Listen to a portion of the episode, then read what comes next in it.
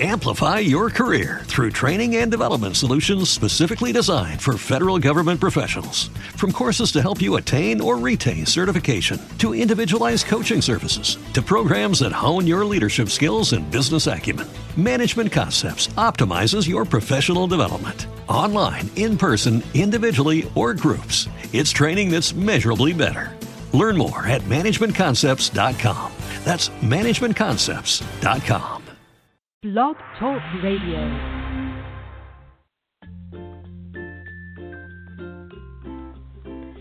This is the Back Porch Writer Podcast, the show for writers, about writers, and writing. It's live, fun, and informative. Each week, I chat with writers, editors, and industry pros to give you and me a heads up about this whole new awesome publishing world. Back Porch Writer is about creating the life that you want through writing and publishing. Are you ready to tap submit? Let's explore the possibilities together. Welcome to Back Porch Writer. Welcome to Back Porch Writer, the show for writers about writers and writing. I'm your host, Corey Miller, and today is May 10th, 2017, and I have no idea what happened with that intro. So we're just going to let that go. We're going to be a willow and you know just bend with it, flow with it, and be happy. anyway, so tonight I am talking with an author who's written a book called Stay Breathe With Me The Gift of Compassionate Medicine. And I'm actually very excited to talk with this person. And there's a few reasons why. One, I started reading up on, on her a little bit, and she's really quite good at this whole writing thing. I mean, seriously. You know, you can go over to her blog, and let me get the name of the blog real quick. Um, I don't even know if the blog actually has a name, but anyway, if you go over to ireneallison.com, you're going to see stories of courage, healing, and love. And her blog, it just like sort of sucks you in. That's what her writing is like. And she's writing nonfiction right now. We were talking before the show, and she's going, she's working on some fiction writing. She has a passion for that. But her nonfiction, just by looking at her blog, sucks you right in. And that is phenomenal. So you need to go check it out. It's ireneallison.com, and that's who my guest is uh, this evening. So she'll be telling us all about her new book, Stay Breathe With Me The Gift of Compassionate Medicine. And of course, compassion, big thing for me. I just wrote a paper on this for my class, and I titled it Compassion Based Behavior Change as an Alternative to Positive and Negative uh, Punishment because this is not the same as positive and negative reinforcement. So I was saying, well, we need to use more compassion. And so I wrote the whole paper on that. So compassion is a big thing to me. Um, I love studying it. And I was actually studying it in relationship to the vagus nerve. So the 10th cranial nerve in your brain and how that may influence or have an impact on uh, our ability to be compassionate people. So yes, this is in my head right now. This, I just submitted the paper yesterday, I think. and so this is very timely. So I want to welcome Irene to the Back Porch Writer Program. Irene, how are you? Well, I'm very good, and Corey, I'm really excited to be here. And that was just fascinating listening to what you were discussing about the paper that you put together. You know, I think compassion is a huge question for us right now. Uh, I mean, it's always a question, but especially now, there's so many areas throughout the world and right in our own backyards where compassion would make a world of difference. So, and I think it's a topic a lot of people are interested in and interested in learning more about. So, mm-hmm. the book that that I was working on, and and this was uh, quite a big project because I put this book together with my mother, who helped set up the first palliative care unit in Canada. And this is back in 1974. And that's just shortly around the same time the first palliative care unit was starting in the United States as well. And she had uh, spent her entire life dedicated to alleviating patient suffering and looking into the question of how to make it better for patients. Anyone suffering any kind of serious uh, incurable disease anyone being in the hospital how to make it better for them. And so when i was growing up it i was i was growing up with stories from the hospital all the time and that's a very interesting and sometimes very scary source of stories, of, of great stories. But it always gave me an interest in how could we make things better. So I spent a couple of years convincing my mother that you know this has to we have to get this down on paper. The stories that she had, her experiences, we need to look at this and and really put a as much effort as we could into putting a book together. And so that's what we've succeeded in doing.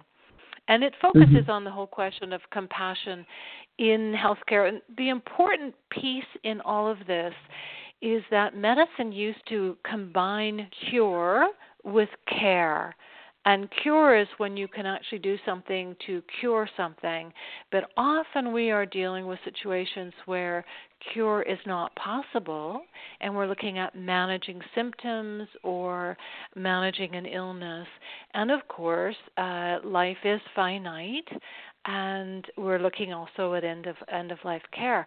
But medicine used to combine the two elements of looking towards cure, trying to find cure, but embracing care at the same time. And what's actually happened in modern medicine is there's been a whole switch over to aggressive medical technology and a very scientific approach focusing uniquely on cure. And if things can't be cured, well, they just sort of fall by the wayside a bit. They don't get the same attention. So, our book is looking at how we can re- revive that care because it is part of medicine's mandate, and there is, medicine does have a history of uh, care, and it's in palliation, palliative care which is the kind of care that's valid for anyone suffering an incurable disease, even if they're not actually dying. It's still a valid practice, an art, and a practice. And it's a very beautiful practice of, of uh, compassion in action. So that's really what the book is about. Hmm. I think what would be helpful right now is if you maybe um, define what that care is all about and maybe tell people what you mean by compassion because I think some people may confuse, say, empathy versus compassion. And one of the things you just mentioned was compassion, is this action. Um, but let's yeah. talk about that a little bit more the, the action and what does this type of care look like? Okay. Well, just in very general terms, it's very important that distinction you made uh, between empathy and, and compassion because often we can be empathetic and, and we can feel sympathy for someone and feel how they're feeling. But compassion is when we're willing to stand in that space with them in their suffering and to move into an action. And that can be doing something very concrete. Um, it can also be something as simple as staying with someone, listening to them. You know, as they express their story, uh, as they share their pain. So the action, there's a whole variety of actions it can be, but the whole notion is compassion is actually an action verb. It's doing something. It's not just sitting alone and thinking, "Oh, gee, this is terrible. This is horrible." You know, it it mm-hmm. actually has a very important uh, part, uh, active part to it. So, in mm-hmm. terms of palliative care, um, the way that it's currently considered in in our modern society is it's an idea of how to help uh, the dying, people who have less than six months to live, um, and need help managing their pain, managing their daily life, uh, and all of the different elements that are combined. There's a real loss at every level uh, in this whole process. A person, a patient loses their independence, their way of life. Um, they can lose physical abilities, mental abilities, and they may also be confronting uh, pain. Um, so, palliative care looks at all of those elements. It's a multidisciplinary approach that brings in the best that we know in medicine and um, and also with the the treatment um, uh, treatment through drugs and other elements to help with pain like hypnosis, uh, talk therapy, and all sorts of different elements. And it's all mm-hmm. focused on the patient and the patient's needs. So here in palliative care, the patient really is central, and the patient works together with the caregivers, the doctor, the nurses, perhaps a medical social worker, and the family is also included in this. So it's really a community of caring.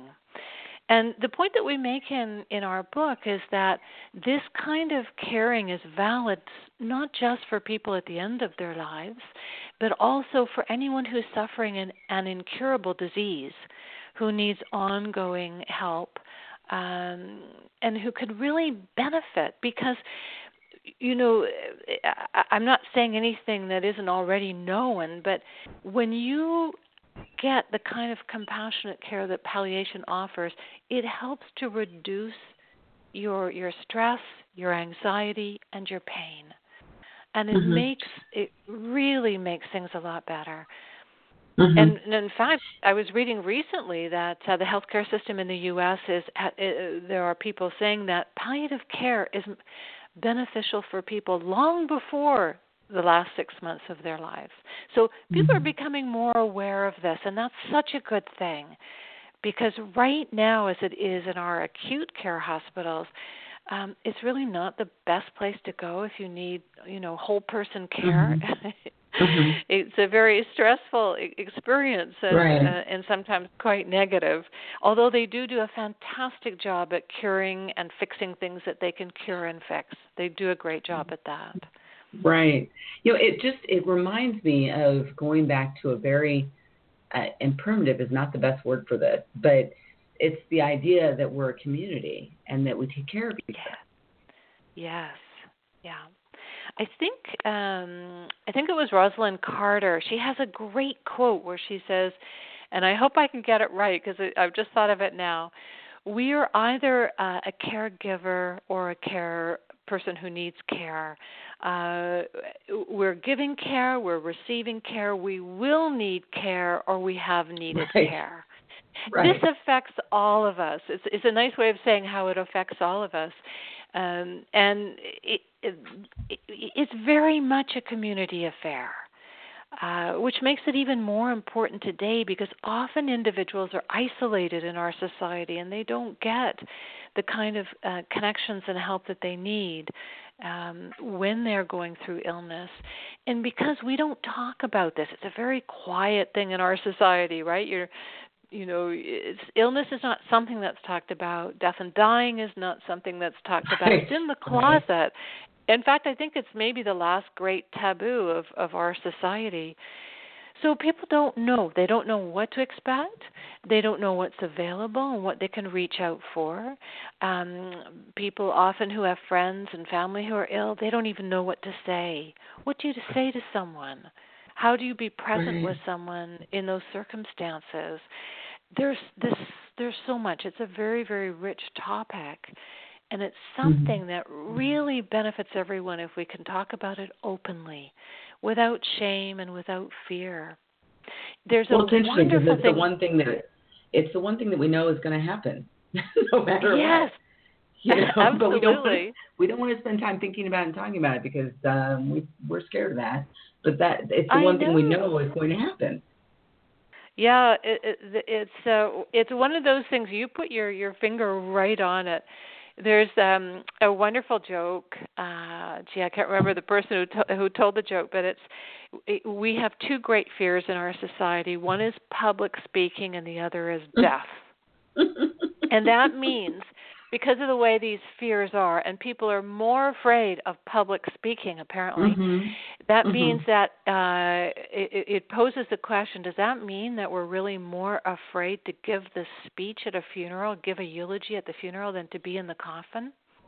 Yep. So yeah, so this is the thing. It's it's and of course that's just a, a joke making fun of the whole thing. But if right. we look at our fears and talk about them and bring it out into the open, it often takes the fear away. You know, shedding some light on it. Right. Yeah. Right, absolutely. One of the things I was reading on your blog, I love your blog. I mean, I was just looking at it today um, and I well, really you. enjoyed it. it. It is so engaging. That that's what I was saying at the very beginning. It it just very engaging. You have that sort of style in the way that you write that just brings people in and brings the reader in. And you, one of the things I was reading about was um, your experience with your fiance. If, I, yeah. if I'm recalling this correctly, and you were you must have been in some hospital or something where he was, but you had gone um, back to wherever your you were staying, and there was someone who was playing or watching a show that was it was just annoying you essentially. um, yes. But it was a, a, an article that you wrote for I think Tiny Buddha or something. So mm-hmm. hopefully this is sounding familiar. And it was two words or something. And I I read that and went, wow, that's so true. Mm-hmm. You know, and so maybe you can share a little bit more about that experience with people. Yes, well, that that was something that was an enormous learning experience for me, and it's something that I went through in my life. Uh, about ten years ago, uh, my husband and I had moved up. We became husband and wife, but first we, we weren't uh, when we moved up into the wilderness, uh, and this was truly the wilderness. Um, we, we were alone up there with the bears, you know. And uh, then my husband got quite seriously ill with um, a serious colon cancer. We were very far away from hospitals or anything else. So we were dealing with uh, some pretty urgent, uh, difficult, difficult uh, situations. So we had to go quite far away to get to a hospital. It was about 300, uh, 300 miles or so to the closest hospital. Mm-hmm. And of course, uh we didn't know anyone in in that town. So i was staying in this in the easter seal house which was right beside the hospital because my husband was going to be in in the hospital for about a week. And i was really reticent about that because i was having all of this um fear and anxiety about what my husband was going through. What were we going to do? We couldn't continue to live up in the wilderness as we were in his situation and and how are we going to manage all of this uh, and I didn't want to be in a group of people that I didn't know in the in this situation. Often, when people are going through difficult things, they tend to isolate themselves, and I think that's what I was mm-hmm. doing. So I was um came home after um my husband had had his operation, and uh, uh I was in a state of, of deep concern because of issues that were coming up and because it looked like things had spread and I was really in a bad state about it. So I walked back to the Easter Seal House and of course it was full of people and it was like, "Oh no, you know, the last thing I want to do is be social." Uh anyway, uh there was a uh, sitting in the lounge, the TV was on. It was on quite loud on a comedy show, and I I just couldn't laugh at anything. I found nothing funny because I was in such a dire mood, and um I kept looking over at this woman who was laughing her head off and, and really enjoying it, and I felt very annoyed. Uh, and I thought, oh, this TV show is just, it's so ridiculous. And, you know, so I was making all these judgments in my mind about this. And I was really, it was because of the mood I was in. And mm-hmm. at some point, she had, there was a wonderful joke. She was laughing so much, and she turned to look at me, and she must have noticed something on my face, and she just switched the TV right off. And she leaned towards me, and she said the two words, these two words that really are two words that can change things fundamentally. She looked at me and she said, Tell me. And it was so stunning because she turned her entire body towards me and she looked very deeply at me. This was compassion in action. I didn't know this person, but she could tell that I was suffering and that I had a need to share. Even though I didn't know that I had a need to share, she knew. Mm-hmm. She could see it. And then she invited that and she made a place for that for me to tell my story. And as I did. People were coming in and sitting down, enjoying this, joining our little circle in in the lounge, and they all became. It was very respectful. It was a little circle of caring that was so respectful, and she listened to me and she held the presence, and it was a watershed moment for me because I'd been holding back all of this pain and suffering and anxiety and grief and I didn't even know that I really desperately needed to share that story. I mm-hmm. was so profoundly grateful for that woman who just moments before in my mind I was saying, "Oh, look at that silly woman right. enjoying that ridiculous show on the TV," and I'm, you know, and then she right. offers me this gift. You know, I never saw her again. That changed everything for me. It actually helped lift the burden, and it made me realize I'm not alone all of us in that little circle there We're all in this human journey together at different stages of it and facing different things. But our journey is what brings us together and makes us all human. And we address this aspect in the book, the book that my mother and I wrote, Stay Breathe With Me. We address that issue of being in that space with someone who has a need to share and how we can offer care in, in those circumstances. I think it's interesting that that story that you just shared with with your experience with your fiance, it it brings up two things to me. One was that we, for some reason, as humans, even though we're meant to be social creatures, even though compassion is part of our nature, we when we feel this intense emotion of loss or potential loss or intense fear, we isolate it's like we we mm-hmm. just almost like a turtle, you know. Let me duck, pull my head in, and and just sit here and and be a turtle. And the other person in this scenario, her reaction, her the way she was coping and dealing with things was through humor. She was handling yeah. it through humor. And there's so much research to show that laughter really is very healing. But she was cognizant of that and understood you weren't where she was, and she opened it mm-hmm. up for mm-hmm. you. I mean, that, yeah. and that's a, that's an amazing thing that she was able to open that up and say, okay, you're not where I am. That's cool. Let let me open up the space so that I can work with you and help you maybe move a little bit further along on the path because it's not a path mm-hmm. that's fun. And she probably already knew that. Mm-hmm. Yeah. So that's a phenomenal think, thing. Yes, I think this was a woman who was amazingly emotionally perceptive and that mm. she could see without any words being expressed she could see someone in this case it was myself in need and mm-hmm. she was very generous in shifting over and allowing me inviting me into that space making a space for me inviting me into it in a very caring way and just allowing me to share my story. And you know mm-hmm. i'm not the kind of person normally who would tell my story.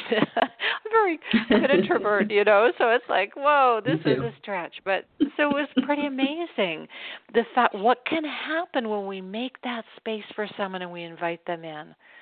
Well it's that's another really good point though. beautiful.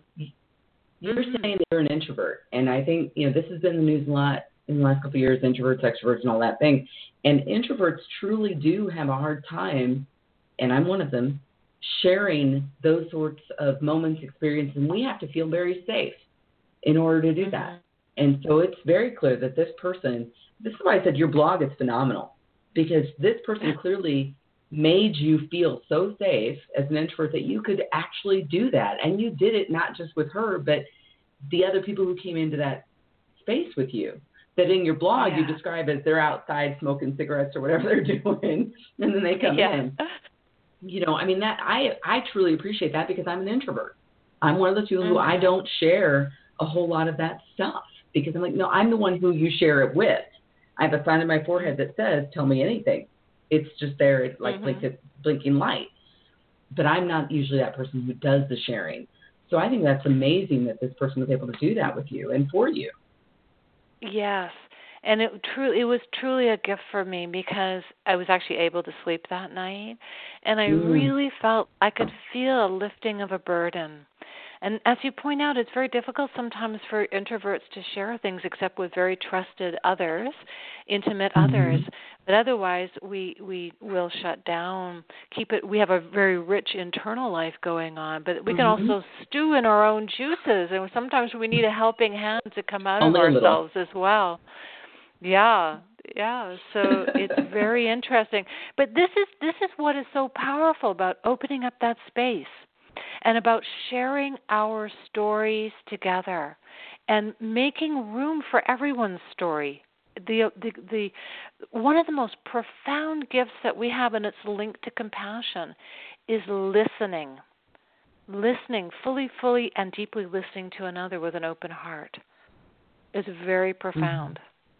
Mm-hmm. And we often mm-hmm. don't think of listening as a gift, but it is. It's a gift to the person who's being heard and who feels heard and understood. Because all of us need that. All of us need to be to feel that we are heard and understood. We all need to feel that we belong that we're loved. And mm-hmm. opening up and sharing our stories is definitely a way into that. And it's a way to offer compassion as well. Mm-hmm. absolutely. Yeah. absolutely. And it, it just applies to so many different areas not just the one we're talking about now but i mean as i mentioned the, the paper that i was writing on behavior change I actually was talking about um, how to change um, discipline programs in schools was really mm-hmm. what the paper is about. And and mm-hmm. so it, it applies to so many different areas and just being able to listen to the other person and let them know, yeah, you're right here right now and you're listening completely to them and nothing else matters. it's a big yeah. deal.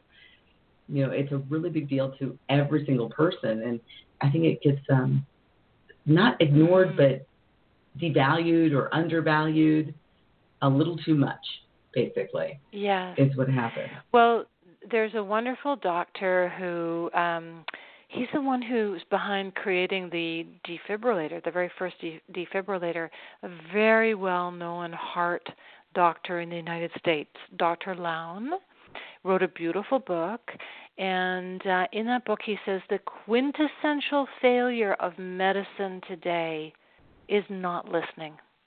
Mm-hmm. And he talks in his book about the amazing changes he discovered with his patients. These were patients with heart problems. When he worked together, uh, they worked together as a team with him welcoming them to share their stories. In our mm-hmm. book, we talk about someone who's ill is an injured storyteller. And hmm. inside that story lies profound wisdom for healing and for care. So hmm. there's a lot there that that's really is so beautiful that we can we can work together and share to to help one another for healing for um, offering the kind of compassion that makes a difference to people and actually can impact their wellness too right so yes, it, it's very powerful. There was I, I read something the other day, and I can't recall exactly what it was, but this it essentially came down to it was talking about religion and and uh, end of life type care. And this woman who was a nurse was being asked, you know, what kind of things do do you talk about?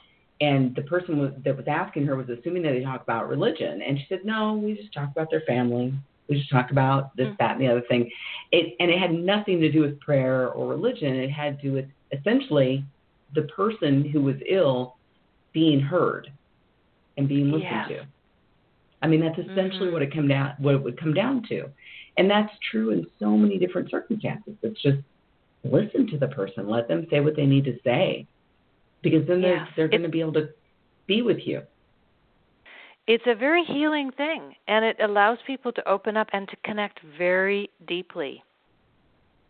Mhm mhm yeah now yeah. I know i need to let you get going because i know you have some things going on in in your uh, life over where you are right now. But before i do i wanted to point out that i let people when they um, sign up for interviews they go to calendly dot com, which is what I use for my interview scheduling and all of that. And you have been one of the most detailed people when it came to responding to the questions that I have there. You and I really, I'm not kidding when I say I truly appreciated it because you you took time and and I know when I when I'm encountering someone who's a really good writer and a thinker, and that was what was happening here. And one of the things that you said was you were talking about what I said. What lessons have you learned in your industry? Mm-hmm. And yeah. you were saying that, you know, when you feel passionate about a topic and it's challenging, you know, and like this one, you know, sometimes mm-hmm. you need to lo- use a little humor. Sometimes you need to find a less threatening approach. And I think that's a very that, great thing to mention to people. Um, mm-hmm. Because there are there are nonfiction writers who listen to the show and they have hard topics, you know. Yes. Yeah, it's so finding a bridge yes, it's like finding a bridge and opening up to what it is that people, because we all have these experiences, either directly, uh, you know, we're looking at death and dying, we all have friends or family who have died. We have experiences in the hospitals, or we have fears. Maybe we don't know anyone yet who's died, but we have fears about it, you know. And so everybody has some aspect. Uh, people know what it's like to be ill and to go into the hospital. So sometimes it's a question of, in this particular case, talking about this issue, is a question of finding the bridge and what people want to share and, and just making it comfortable for them. And that can lead to the most amazing things. We're having what's called a death cafe here regularly at our library once a month. And this is the library serves tea and coffee and cake and they um, we sit around in the small groups and just share what we're thinking about in terms of this issue. And it's just a chance for people to open up and share. And there was one time there was a man who was there. He said oh my wife dragged me here. I didn't want to come. I don't know why i'm here. And then he hmm. shared this most amazing story about losing his own father. And that opened up something for another man who was in the group that resonated very deeply with him and allowed him to move into a space that he hadn't quite accepted about his own father's death. In, and these people didn't know each other. It was very just an informal setting at the library, but just through that storytelling place, it was so profound. So this is the mm-hmm. whole thing about if you open up and allow people to share back, rather than trying to tell them what they should think and what they should do. No, it's not about that you know, mm-hmm. just by opening mm-hmm. the space, yeah, and welcoming. You know, it's funny because you say the opening of space and all that, and then the next question I ask um, people is, "What marketing tips do you have for other authors mm-hmm. and that sort of thing?" And what you're just saying really dovetails nicely into that because you're one of the things you said had to do with, you know what, what works. Essentially, I'm going to paraphrase. What works for somebody else may not work for you, and you you need to have a plan. you need to just yeah. follow your plan. And I loved all of the tips that you had there. In fact, I may have to take them and put them in a blog for Back Porch Writer, just so you know.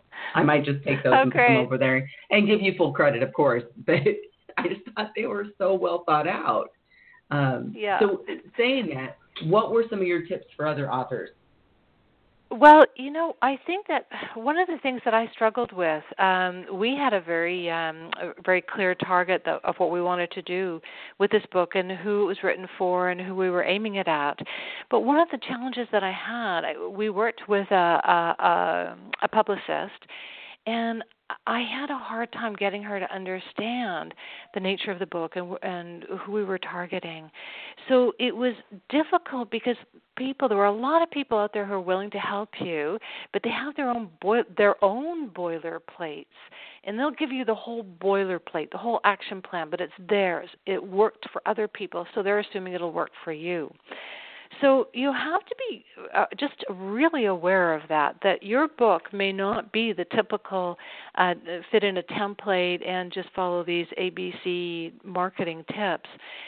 If you start very clearly with what your audience is and focus on that, I found that even though with this knowledge that while I was in the process of getting the book ready uh, to bring out into the world, I was getting inundated with all sorts of ideas from all all over the place about oh how to do this better, how to reach readers, how to sell more books, how to do this and that. And of course, every time I saw something, I thought, "Well, wonderful! I need this. You know, it'll help me." Mm-hmm, and here I mm-hmm. was reading all these things and signing up for things and getting a little bit lost in it because it was too much information. And these were great ideas but there were ideas that worked for other people with their own needs and their own specific audiences. So I think it's a little bit of a cautionary tale. Don't when you step out into the world before you do before you get your book uh, ready to publish spend a lot of time thinking about how you can reach the readers that you want to reach uh, and just keep that clear and foremost in your mind I mean, we had some very surprising, surprising situations. My mother had an emergency crisis and was in the hospital, and she was selling books in the hospital. And I know this sounds. I hear I I come I come rushing to the hospital, and it's you know uh, it's in the emergency section, not the emergency care. She'd already been admitted, uh, and everyone's quite busy and a lots happening. And and here uh the nurses were playing the book trailer that we had created on their computer. And and my mom and my mother was saying oh could you bring some books? All these nurses want to buy books. And it was i was wonderful i thought here my mom is having a near death experience and she's selling our book. I mean that that's pretty amazing. So the you know, I've never read anywhere a technique, a marketing technique of doing that. But uh, the point is, just to keep your eyes open and be very aware of who your readers are and where you find them. Of course, you know the nurses are definitely part of the readership for this book, and anyone interested in end of life issues. So, yeah, it was unexpected. your your your description of your mother reminds me of of uh, my godmother, who is this. She's she. We just went to her 90th birthday party last week, and she's oh, old Italian old Italian woman. And you would never know when you look at this woman, you would never think she's 90 years old. It just wouldn't cross your mind. And she's that kind of personality. she just, yeah. oh, by the way, I have this. Oh, never mind the cough. It's, I'm fine. yeah, it's so funny. I'm not ready to die yet. I've got a book to sell. So I got things to do. That's right. That's right.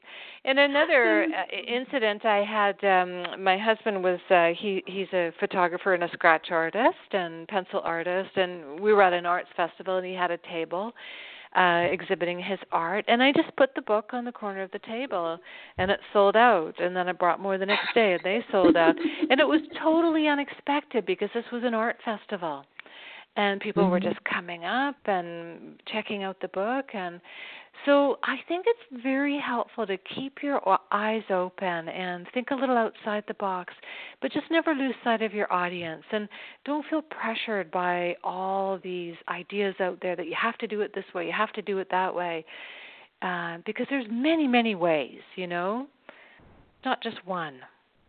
Right, many paths. Many paths, paths, many journeys, and every book is different. Every mm-hmm, book mm-hmm. is different. So, Irene, how can people find you if they want to find your book and, I don't know, your blog? How do they get to you? Well, uh, so uh, it's my name all together in one word, Irene, I R E N E. My last name is Allison, A double L I S O N. So all together, IreneAllison.com and uh, the book is available. The, I talk about the book on the website, of course, and it's available at Barnes and Nobles and Amazon and uh, places like that. So shouldn't be too hard to find on, through the online world anyway. So yeah, and if anybody's interested, they can always drop me a line if they want to chat more about it. Mhm. Mhm. Absolutely. Um, I, I just want to remind everyone in the audience who's listening that um, Charlene Jones, also who's been a guest on this show, similar vein as uh, the guest right now, Irene. You two should connect, by the way. Irene we Charlene, have. you need to meet. you have. Awesome. We have. Yes, we have. She's awesome. wonderful. I just love Charlene. The the whole time I was reading your blog, I was thinking, dang, she needs to meet Charlene. oh. so well, there you so go. Awesome. It's a small world. it is. Yeah. Of course, she is in Canada. Not that Canada's big or anything. yeah. Yeah, it's pretty huge, hey, but it's just our neighborhood. Just a little bit. Just a little bit. But I'm I'm going to Montreal in July. I'm very excited about that. So I'll be oh, there. Oh, I think you'll love bit. that. Yeah, I think oh, you'll love I will. it. I will love that's, that. That's I'll fantastic. get to practice some things. It'll be awesome. But I'm so glad you know Charlene. That's awesome. I read I read her book too, and so I'm just like, oh, these two did meet. oh, that's great. I'm glad you already know each other. That's awesome. So everybody needs to go check out Irene's book. It's Stay, Stay Breathe With Me, The Gift of Compassionate Medicine. So we're on Amazon and everywhere else. Thank you, Irene, so much for being with me here. I kept you a little longer than I said. Sorry, but you had awesome things to share. okay. Well, thank you so much, Corey, and, and best luck to you and to everyone. Take Thank care. You. Have a great Bye-bye. night. You too. Bye. Bye bye. All right, everybody, go over to Amazon, check out her book, and it's Irene Allison. I like I said, I love her blog, and her website's really cool, by the way. I mean, it just it's designed, it's so peaceful. Let me put it that way. When you go to her website, you think, ah, that sort of thing, and I like that. So go check that out. And her book's over on Amazon. As I said, it's at Barnes and Noble. It's anywhere you can find it everywhere, but it's it's Stay Breathe with Me the gift of compassionate medicine. So that's it for tonight. Until next time, pull up a chair, so so, and write. Thanks for listening to Back Porch Writer. Remember to rate, review, and subscribe via iTunes so people just like you can find the show. If you've got comments, questions, or want to be a guest, visit backporchwriter.com for details. I'm your host, Corey Miller. Until next time, pull the chair, sit a spell, and write.